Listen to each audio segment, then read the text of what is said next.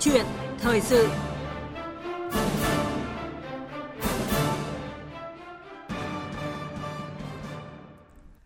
Thưa quý vị và các bạn, đợt bùng dịch Covid lần thứ ba biết bao tổn thất chưa thể lượng và chưa thể lượng hóa được bằng những con số, nhưng học sinh phải nghỉ học, nhiều cháu mới ở lứa tuổi mầm non phải đưa đi cách ly tập trung khi mà Tết cổ truyền của dân tộc đã cận kề. Trường học thì đóng cửa, lao động mất việc làm, người dân lo âu vì dịch bệnh có thể lây lan ra diện rộng. Lực lượng các y bác sĩ, những người có nhiệm vụ phòng chống dịch thì đang phải từng giờ từng phút căng mình để thực hiện nhiệm vụ. Và đồng hành với các lực lượng chức năng để phòng chống dịch, việc người dân chủ động khai báo, cung cấp thông tin cho cơ quan chức năng, đặc biệt là tổ truy vết là rất cần thiết. Công tác này đặc biệt quan trọng để khoanh vùng dập dịch. Vậy nhưng đáng buồn là trong bối cảnh đó, vẫn có những trường hợp thuộc diện F1, F0 không chủ động khai báo, tìm mọi cách để trốn tránh cách ly. Theo số liệu của Ban chỉ đạo quốc gia phòng chống COVID-19, hiện có tới 20% các ca F0 là những bệnh nhân mắc COVID-19 khi được phát hiện và liên hệ nhưng mà không hợp tác với cơ quan y tế cũng như là các ngành chức năng. Cá biệt là có ca mắc nhưng có tới hàng trăm trường hợp thuộc diện F1 không chủ động khai báo tình thế nguy cấp, từ chối giao tiếp. Những hành vi này sẽ bị xử lý ra sao? Các hình thức xử phạt hiện tại đã đủ sức gian đe hay chưa? Đây là nội dung sẽ được bàn luận trong câu chuyện thời sự hôm nay với sự tham gia của vị khách mời là luật sư Nguyễn Danh Huế, Chủ tịch Hội đồng thành viên Công ty Luật Hường Đông. Bây giờ thì à, chúng tôi mời biên tập viên Lê Tuyết trao đổi với vị khách mời. Vâng ạ, xin cảm ơn biên tập viên Phương Anh ạ và chào quý vị thính giả. Và trước hết thì cảm ơn ông uh, Nguyễn Danh Huế đã nhận lời tham gia câu chuyện thời sự của chúng tôi hôm nay. Vâng, uh, cho phép tôi được gửi lời kính chào đến quý vị uh, thính giả của Đài Tiếng nói Việt Nam. Dạ vâng ạ. Thưa luật sư Nguyễn Danh Huế, cho đến thời điểm này thì theo ông có bao nhiêu hành vi vi phạm pháp luật có thể xảy ra trong công tác phòng chống dịch COVID-19 ạ? À, chúng ta đều thấy rằng là cái dịch bệnh COVID-19 này đã diễn ra được uh, gần một năm. À, những cái hành vi vi phạm pháp luật thì báo chí rồi các cái phương tiện thông tin đại chúng đã đăng tải rất là nhiều. Vâng. Thì tôi thấy rằng có một số cái hành vi cơ bản sau đây. Vâng. À, thứ nhất đó là cái việc là à, từ cái việc nhỏ đầu tiên là đeo khẩu trang không đúng à, không không đeo khẩu trang tại nơi công cộng để chống dịch thứ hai là bất khẩu trang đã qua sử dụng không đúng nơi quy định đây là những cái hành vi mà có nhiều người biết vi phạm nhưng mà không biết. Thứ ba là không khai báo y tế hoặc là khai báo không kịp thời hoặc là khai báo gian dối. Cái thứ tư là không thực hiện việc cách ly trốn tránh cái việc cách ly hoặc là trốn tránh cái nghĩa vụ cái cưỡng chế cách ly. Và có những cái hành vi tuy rằng không nhiều nhưng mà có thể là biết mình bị bệnh à, đã mắc bệnh rồi nhưng mà cố tình lây lan cái bệnh tật cho người khác. À, và à, ngoài ra thì còn một số các hành vi khác như là cản trở hoặc là chống người thi hành công vụ đối với những cái người mà có cái thực hiện cái nhiệm vụ là phòng chống dịch bệnh covid 19 vâng. thì đây là những cái hành vi mà tôi thấy rằng là à, tương đối là phổ biến vâng. và à, hiện nay thì những quy định về cái việc mà xử lý hành chính những cái hành vi vi phạm như ông vừa uh, tóm tắt qua đó thì uh, đã đủ bao quát hết tất cả những cái diễn biến hay là những cái vi phạm trong lĩnh vực này chưa thưa ông? À, tôi cho rằng là hiện nay pháp luật của chúng ta tương đối là đầy đủ vâng. và đã bao quát được hết các cái hành vi bởi vì chúng ta thấy rằng là à, sau khi mà dịch bệnh bùng phát thì bản thân là các cơ quan quản lý nhà nước vâng. rồi bộ tư pháp hay là tòa án nhân dân tối cao cũng có những cái điều chỉnh về mặt pháp luật rất là vâng. kịp thời cũng như là có những cái văn bản hướng dẫn để xét xử những cái tội danh liên quan đến cái việc là làm lây truyền dịch bệnh ra cộng đồng. À, thứ hai nữa ấy, thì các cái văn bản quy phạm pháp luật khác như các cái nghị định của chính phủ cũng được sửa đổi rất là kịp thời để mà xử phạt những cái hành vi vi phạm pháp luật. Thì tôi cho rằng ở góc độ pháp luật thì pháp luật của chúng ta đã tương đối là đầy đủ. Tuy nhiên thì như tôi ờ, quan điểm của tôi cho thấy rằng là dù pháp luật có đầy đủ đến đâu nhưng mà cái tính cái ý thức thượng tôn pháp luật của người dân mà không tốt ấy, thì chúng ta cũng rất khó để mà có được một cái à, cái cái phòng chống dịch bệnh hiệu quả. Vâng. Thế thì ông đánh giá như thế nào về cái việc mà chúng ta xử lý những cái hành vi vi phạm trong cái phòng chống Covid-19 kể từ khi mà bắt đầu có dịch cho đến bây giờ thưa ông? À, chúng ta thấy rằng là rất khẩn trương, rất kịp thời để mà có thể nói là giáo dục tuyên truyền pháp luật đối với người dân. Vâng. Thì à, trong cái cái cái bộ luật hình sự có cái tội là lây truyền cái bệnh truyền nhiễm cho người khác ấy. Vâng. thì tòa án nhân dân tối cao đã có cái công văn số 45 để hướng dẫn tòa án các cấp để mà khi xét xử à, các cái vụ việc liên quan đến lây truyền dịch bệnh covid thì để cho các cái tòa án trên cả nước xét xử một cách thống nhất Vâng. Thứ hai nữa rằng là tòa án nhân dân các tỉnh rất nhiều tỉnh ví dụ như là Hải Dương rồi vâng. Phú Thọ cũng đã ban hành những văn bản riêng không cũng đã có những cái phiên tòa và thậm chí đây là những cái phiên tòa xét xử lưu động công khai lưu động vâng. để mà cảnh báo những hành vi vi phạm pháp luật ngăn chặn những hành vi vi phạm pháp luật vâng. rồi các cái cơ quan quản lý nhà nước thì cũng đã ra rất nhiều các quyết định xử phạt liên quan đến cái việc là vi phạm pháp luật vâng. trong cái phòng chống dịch bệnh thì tôi thấy rằng là à, các cái vụ việc đã được xét xử đấy rồi rất nhiều hành vi đã bị đã bị xử phạt thế thì cái tính khẩn trương của pháp luật cái tính vào cuộc ngay của các cơ quan nhà nước có thẩm quyền thì đã được thực thi tôi nghĩ là rất là nhanh chóng.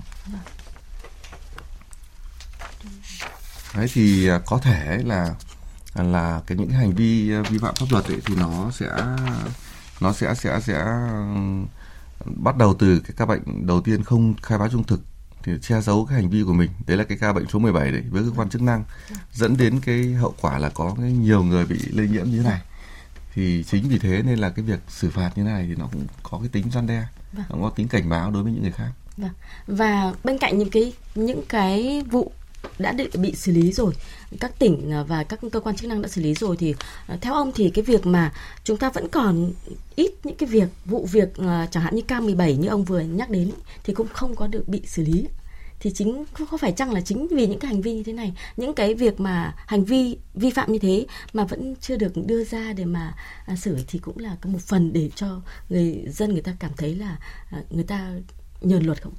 À, đúng vậy. Thì tôi cho rằng là à, pháp luật ấy thì đôi khi là nếu mà chúng ta mà xử lý pháp luật mà thiếu công bằng vâng.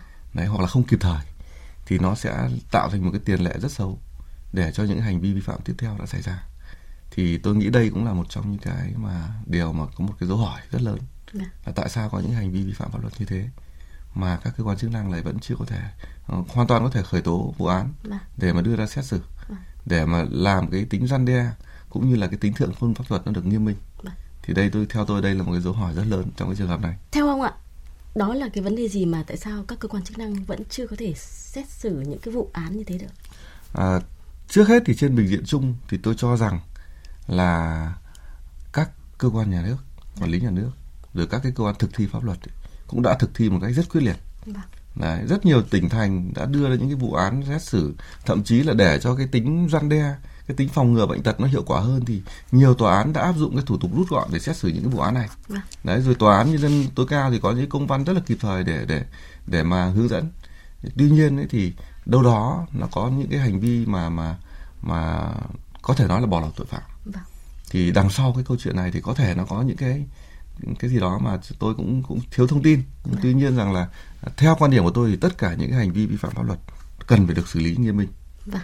À, như vậy thì ờ, có thể nói là cái việc mà chưa xử lý triệt để những cái hành vi vi phạm thì cũng đã khiến cho nhiều người dân vẫn còn tâm lý chủ quan và chưa nâng cao được cái ý thức phòng chống dịch bệnh. Bởi thế mà các cơ quan chức năng đã rất vất vả với việc là truy vết. Và ngay sau đây thì mời quý vị thính giả và vị khách mời nghe ý kiến của ông Nguyễn Thế Trung, Phó Tổ trưởng Tổ thông tin đáp ứng nhanh phòng chống dịch COVID-19 thuộc Ban chỉ đạo phòng chống COVID-19 quốc gia về những hành vi này trong đợt bùng phát dịch bệnh COVID lần thứ ba. Trong số ờ, 100 cái ca đầu tiên thì có đến hơn 20% là từ chối trả lời qua điện thoại và phải đợi người đến tận nơi.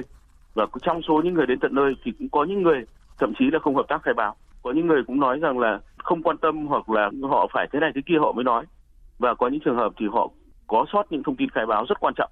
Chúng tôi nghĩ rằng là có một số trường hợp thì có thể quên, nhưng có những trường hợp là người ta có thể không muốn khai ra những việc như vậy. Chúng ta có thể hình dung được là nếu như mà không khai báo thì chúng tôi sẽ phải cử người xuống và điều tra các nguồn thông tin, nó phải mất thêm nhiều giờ đồng hồ xác định được chính xác cái thông tin là như thế nào. Và trong vài giờ đó thì hoàn toàn là những người mà f một của cái ca f0 đấy hay là chỗ mà có thể là rất là nguy hiểm, những cái sự kiện nguy hiểm đấy không được xác định thì nó đã có thể lây lan. Rồi chúng ta đều biết rằng lần này con virus này nó có khả năng lây lan rất sớm khi người mới mắc bệnh có thể là đã phát bệnh ngay trong vòng hai ba ngày. Và khác với lần trước có thể chúng ta có năm bảy ngày nếu mà cái tốc độ truy vết chúng ta có chậm một chút ờ, chậm vài tiếng đồng hồ có thể nó không gây ra hậu quả gì. Nhưng với lần này thì rõ ràng chỉ cần chậm một ngày thì cái nguy cơ nó đã tăng lên rất nhiều. Và nếu như mà các thông tin mà còn sai lệch nữa thì chúng ta còn bị ảnh hưởng bởi các nguồn lực khi mà đi truy vết. Trong khi ngành y tế đang phải cố gắng gấp đôi gấp ba để đuổi kịp cái lần này. À, vâng ạ, như ông uh, Nguyễn Thế Trung đã vừa trao đổi thì có đến 20% người dân là từ chối trả lời và khai báo với cơ quan chức năng hoặc là khai báo thiếu thông tin. Vậy thì ông có bình luận gì về cái thực tế này ạ? À, có lẽ đây là một cái thực tế có thể nói là rất đáng buồn ở trong một cái thời điểm mà cả nước cùng chung tay để chống, phòng chống dịch bệnh Được. Vâng. thì có vẫn có rất là nhiều người có thể nói là con số 2% là con số rất lớn Được. Mà thể hiện một cái sự vô trách nhiệm. Vâng. À, thứ nhất là vô trách nhiệm đối với và chính bản thân người ta và gia đình người ta. Thứ hai là vô trách nhiệm đối với xã hội. Và có thể nói là đây là những cái hành vi rất là coi thường pháp luật và cần phải xử lý thật nghiêm minh. Bởi vì chúng ta đã biết rằng là dịch bệnh ấy, nó gây ra nó đã làm cho rất là nhiều người mất việc làm, rất là nhiều người phải rơi vào gia đình rơi vào hoàn cảnh rất khó khăn, rồi thậm chí là đất nước có thể nói là là bị tụt lùi lại vâng. về mặt kinh tế nên là những cái hành vi mà không tuân theo các cái quy định pháp luật không thực hiện việc khai báo y tế hay trốn tránh cái việc khai báo đấy thì đó là những cái hành vi có thể nói là không thể chấp nhận được À, qua số điện thoại trực tiếp của chúng tôi ạ, chúng tôi đã nhận được câu hỏi của thính giả. Alo, xin chào thính giả. Dạ vâng, tôi xin uh, tự giới thiệu tôi là Tuyết ở quận Hai Bà Trưng. Tôi muốn ờ, hỏi luật sư một câu là uh, việc công bố tên và lịch trình của bệnh nhân COVID-19 thì có vi phạm pháp luật hay không ạ? Vâng ạ, xin cảm ơn uh, thính giả Tuyết đã đặt câu hỏi cho khách mời của chúng tôi. À, theo vâng xin cảm ơn một câu hỏi rất là hay và tôi nghĩ rằng là à, nó cũng à, được rất nhiều người quan tâm đối với câu hỏi này. Vâng. Thì quyền về à, cá nhân, quyền về nhân thân, quyền về bí mật đời tư của công dân thì đã được à, hiến pháp năm 2003 quy định cũng như là bộ luật dân sự quy định rất rõ. Thế thì việc à, phòng chống dịch bệnh Covid-19 thì cần phải các khai các công dân phải có nghĩa vụ khai báo với cơ quan à, quản lý nhà nước vâng. để mà quản lý cái sự lây lan của bệnh tật là nghĩa vụ của mỗi công dân theo quy định pháp luật. Tuy nhiên, các cơ quan quản lý nhà nước khi mà nắm giữ các thông tin bí mật đời tư của cá nhân thì cần phải được các cái bí mật đó cần phải được à, giữ bí mật cần phải được bảo đảm chỉ trường hợp mà những người cung cấp cái thông tin đó mà được đồng ý thì các cơ quan nhà nước có thẩm quyền mới được công khai các cái thông tin đó vâng. thế thì trong trường hợp này thì tôi nghĩ là trong cái rất nhiều trường hợp Được. Vâng. nhiều người không muốn khai báo y tế Được. Vâng. cũng bởi vì là các lý cái thông tin đó. các cái lý do Được. là bí mật đời tư người ta không được bảo bảo đảm đấy thì theo tôi để mà ngăn chặn hiệu quả để mà nâng cao hiệu quả của phòng chống cái dịch bệnh như thế này lần này thì các cơ quan quản lý nhà nước đặc biệt là những người có chức năng nhiệm vụ trong cơ quan quản lý nhà nước cần phải đảm bảo cái bí mật đời tư cái bí mật về thông tin đời tư cá nhân của những người mà khai báo y tế. Vâng.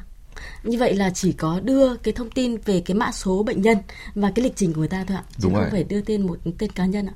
Đúng vậy. À, trong thì chúng ta đều thấy là trong rất là nhiều trường hợp vì lợi ích của quốc gia, dân tộc hay vì lợi ích lớn hơn của cộng đồng thì chúng ta phải hy sinh những cái lợi ích cá nhân. Tuy nhiên ấy, những cái lợi ích cá nhân đó hy sinh thì nó phải được theo quy định pháp luật dạ. nó phải chính đáng và được theo quy định pháp luật và trong trường hợp phòng chống dịch bệnh này thì tôi cho rằng hoàn toàn chúng ta không nhất nhất thiết phải cung cấp thông tin họ tên hay là đích danh một cái cá nhân nào dạ. đấy mà thậm chí là kể cả địa chỉ cư trú nhiều người và chúng ta cung cấp địa chỉ cư trú chính xác thì bây giờ trong cái thời buổi khoa học công nghệ phát triển rất là mạnh như thế này vâng. thì hoàn toàn có thể là họ lại bị phơi bày hết tên tuổi lên trên trên phương tiện thông tin đại chúng hay trên mạng xã hội vâng. thì đó là những cái điều mà chính cái điều đó nó lại gây cản trở cho cái cái việc là người dân tự nguyện khai báo y tế. Vâng phải chăng đó là cũng là một trong những lý do vâng. vâng. và theo ông thì dưới góc độ pháp luật thì những cái hành vi như là từ chối trả lời uh, khai báo với cơ quan chức năng uh, hoặc là khai thiếu thông tin ý, thì sẽ bị xử lý theo điều khoản nào thưa luật sư à, chúng ta đều biết rằng là cái nghị định nhà 117 vâng. năm 2020 quy định về xử phạt trong cái lĩnh vực hành à, về vi phạm hành chính trong lĩnh vực y tế đã quy định rất rõ mà báo chí thì cũng đã đăng tải rất là nhiều. Vâng. Thì đối với những cái hành vi là à, tại khoản 1 thì đã quy định là xử phạt từ 10 đến 20 triệu đồng đối với các hành vi như là che giấu này, không khai báo hoặc là khai báo không kịp thời cái cái cái tình hiện trạng bệnh truyền nhiễm thuộc nhóm A thì Bộ Y tế đã có cái quyết định 219 là quyết định là cái dịch bệnh COVID-19 là bệnh truyền nhiễm nhóm A. Thì như vậy là cái hành vi mà cố ý không khai báo hay khai báo gian dối đều là bị xử phạt theo cái cái nghị định 117 và cái mức xử phạt là lên đến 20 triệu đồng. Vâng. Ngoài ra thì cái hành vi cố ý lây lan cái tác nhân gây bệnh truyền nhiễm cho người khác hoặc là à, những cái hành vi mà phát tán bệnh tật là cho người khác thì còn có thể bị à, xử lý vâng. à, hình sự theo cái quy định tại điều 240 Bộ luật hình sự. Vâng. À, cũng tôi cũng cần lưu ý thêm ấy, đó là khi mà trong quá trình điều trị đấy hoặc là trong quá trình mà đến đang theo dõi vâng. mà cái người mà có nghi ngờ bị bệnh ấy, mà không khai báo trung thực cái diễn biến cái dịch bệnh trong của mình trình, vâng. cho không không diễn không khai vâng. trung thực cái diễn biến về bệnh tật của mình cho y bác sĩ tại cơ sở y tế biết ấy, thì cũng có thể bị xử phạt đến từ 1 đến 3 triệu đồng. Vâng. Tức là đã bao quát được hết tất cả những cái cái cái hành vi vi phạm đó. Pháp luật thì tương đối là đầy đủ đã bao quát cũng vâng. tương đối đầy đủ. Vâng. Vâng. Và như ông, ý kiến của ông Nguyễn Thế Trung thì ờ, khi mà khai báo thì cũng có rất nhiều người là cố tình ờ, không khai báo trung thực như là là là ông vừa nói. Ờ, và tuy nhiên thì cái việc mà chứng minh cho cái hành vi là cố ý hay là vô ý thì cũng còn nhiều cái bất cập và cũng chưa thể chứng minh được cái điều đấy ạ. Quan điểm của ông như thế nào về điều này? Ừ, tôi thì tôi hoàn toàn chia sẻ với những người mà thực hiện cái công tác phòng chống chống dịch bệnh trong cái thời điểm hiện nay và những cái khó khăn họ phải đối mặt. Vâng. Chúng ta đều biết rằng là à, thông tin bí mật đời tư thì không ai muốn tiết lộ cả. Vâng. Đấy, mà họ chỉ về phải là nghĩa vụ thì họ phải phải thực hiện thôi. Vâng. Về tâm lý không ai muốn.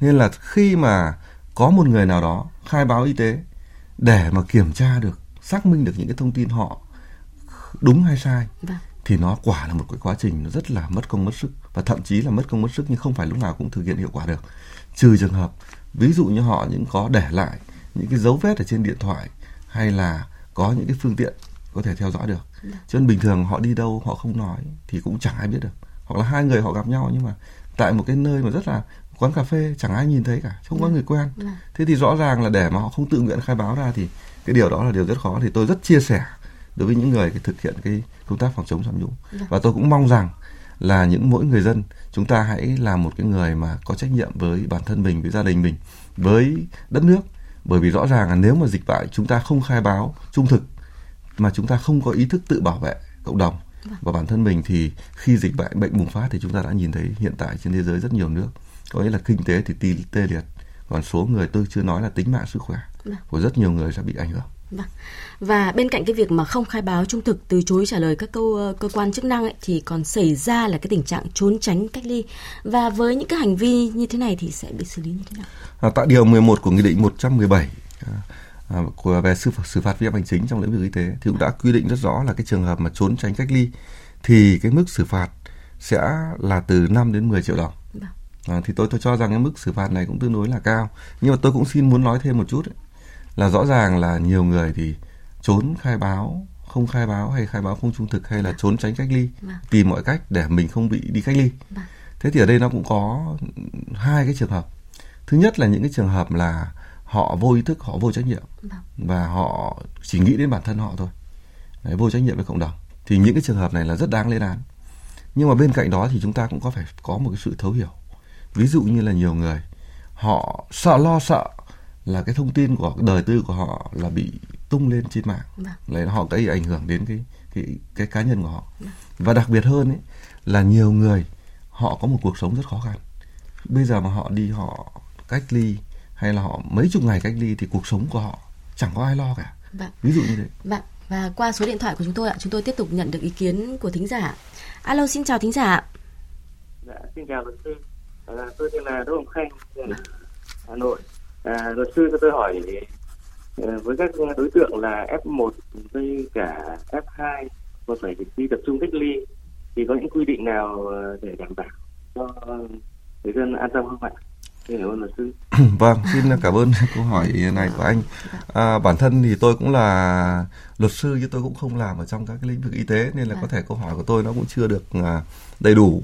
Tuy nhiên ấy, thì tôi à, nghĩ rằng khi mà thực hiện cái việc công tác à, cách ly để mà ngăn chặn cái phòng cái việc là dịch bệnh lây lan ra cộng đồng Vâng. thì các cái cơ quan quản lý y tế, à, quản lý nhà nước và y tế thì cũng đã có tất cả những cái phương án, những cái trang thiết bị cần thiết để mà bảo đảm cho cái việc rằng là việc cách ly đấy thứ nhất là dịch bệnh không lân lây lan ra cộng đồng thứ hai là dịch bệnh không bị lây chiếm ờ, lây nhiễm chéo giữa những cái người mà cách ly với nhau và thứ ba ấy là làm cho cái việc rằng là người dân khi mà đến các cái cơ sở cách ly y tế cũng phải yên tâm, đảm bảo được ít nhất là những cái sinh hoạt tối thiểu cũng như là đảm bảo được cái cuộc sống nó không bị ảnh hưởng quá nhiều. Vâng. Đấy thì tôi tin rằng là khi mà đi cách ly về bản thân tôi thì cũng có rất nhiều người bạn bè đã đi cách ly ở nước ngoài về phải cách ly hay là ở trong nước mà có cái dấu hiệu của bệnh tật thì cũng phải đi cách ly.